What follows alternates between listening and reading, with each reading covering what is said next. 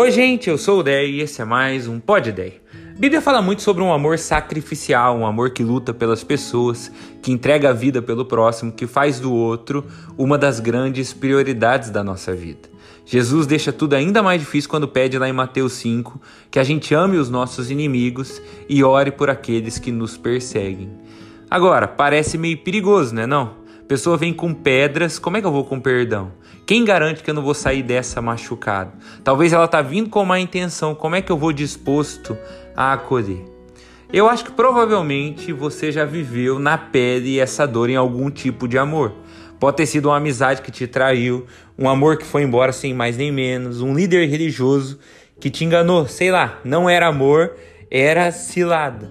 Inclusive tem uma música do Péricles que diz assim: Fui mais um nas suas mãos, não sei se por carência ou falta de opção. Só sei que eu senti amor, que pena, só eu senti amor. Mas às vezes não foi ninguém. Às vezes, para você sendo muito sincero ou muito sincera, foi até Deus, por causa de algo que você viveu. Porque no passado talvez você engravidou e perdeu o neném, agora morre de medo de passar por essa dor de novo. Em todas essas situações, gato escaldado tem medo de água fria, traumas e você se fecha. E a minha intenção nesse pod ideia não é tentar explicar por que Deus permitiu que algo assim acontecesse, porque obviamente eu não sei. Mas eu quero falar sobre o que fazer com isso. Porque até Deus passou por isso. A Bíblia diz que Deus colocou no meio do jardim do Éden uma árvore que era proibida. Porque quem ama dá uma opção, entende? Era a opção do homem e da mulher de saírem do jardim. Porque no amor verdadeiro você deseja que a pessoa fique, mas deixa aberta a possibilidade dela ir. Alguém que te controla o tempo todo, que diz que dali você não sai de jeito nenhum, na verdade não te ama, te possui. É diferente. E nós fizemos e ainda fazemos constantemente o que Deus não queria. Constantemente a gente vira as costas para Ele. Constantemente Ele nos perdoa e tenta de novo conosco.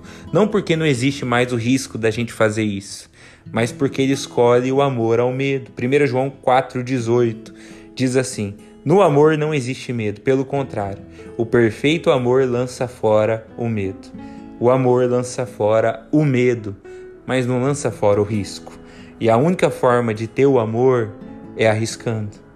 Então hoje eu estou falando tudo isso porque meu desafio para você é que você arrisque de novo, que se abra de novo, que ame de novo, que creia de novo, porque essa é a única vida que de fato traz felicidade. Não se condene à tristeza, ao vazio, à desesperança. Não é o que Deus que te ama persistentemente tem para você. Ele ainda tem muito para sua vida. Eu quero terminar com um trecho muito forte do livro Os Quatro Amores do C.S. Lewis, do qual eu fui lembrado semana passada pelo meu grande amigo Michel. Diz assim: Amar é sempre ser vulnerável.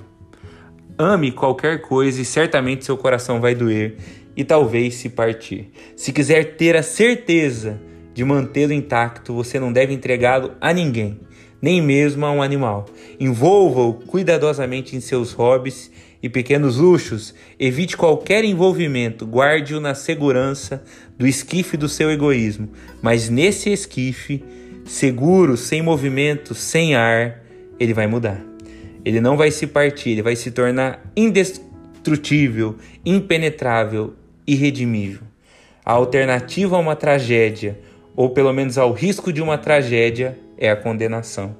O único lugar além do céu onde se pode estar perfeitamente a salvo de todos os riscos e perturbações do amor, é o inferno. Eu queria que você refletisse sobre isso que C.S. Lewis disse. Cuidado para não se condenar a viver um inferno com medo de correr um risco novamente. Quando, uma vez que você faz isso, o seu coração vai endurecendo e Deus tem para nós uma vida diferente. O amor não é só um mandamento, porque né, Deus deseja, é porque é a chama da vida, porque faz diferença para nós, porque é a vida que vale a pena, porque Deus é amor e é em Deus que a gente encontra a verdadeira felicidade. Então, esse pod ideia de hoje é isso, é um chamado para que a gente se esforce e ame e corra os riscos de amar, porque vale a pena. E Deus, com certeza, de passo em passo, há de ir amolecendo o nosso coração para que a gente consiga. Deus te abençoe muito. Tchau, tchau.